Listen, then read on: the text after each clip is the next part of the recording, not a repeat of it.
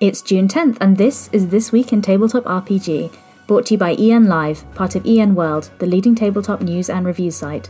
The new D&D starter set, Dragons of Stormwreck Isles Table of Contents for the adventure book has been leaked.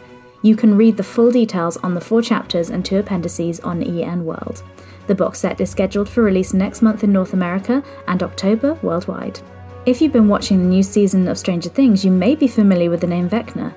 D&D Beyond has a free release, Dossier Vecna, which includes Vecna's 5e stats. You can log into your D&D Beyond account to get this freebie.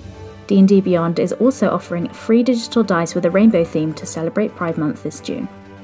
Speaking of Netflix tie-ins with RPGs, a trailer for the Cyberpunk Edgerunners was released this week. The series is based on the video game Cyberpunk 2077, which is based on the tabletop RPG franchise Cyberpunk. This series will premiere in September 2022. In industry business news, the proxy fight at Hasbro has concluded and Hasbro has come out victorious. Hasbro owns Wizards of the Coast. Activist investment firm AltaFox Capital attempted to initiate a proxy battle for control of the board of directors at Hasbro in order to spin Wizards of the Coast off into its own company. This attempt has failed, and Wizards of the Coast will remain under Hasbro. Monte Cook Games announced they are releasing their house system, the Cypher system, under a version of the Open Gaming license. This will allow other creators to make their own products using the system. We've previously mentioned the controversy Kickstarter came under following its plans to use blockchain on their platform.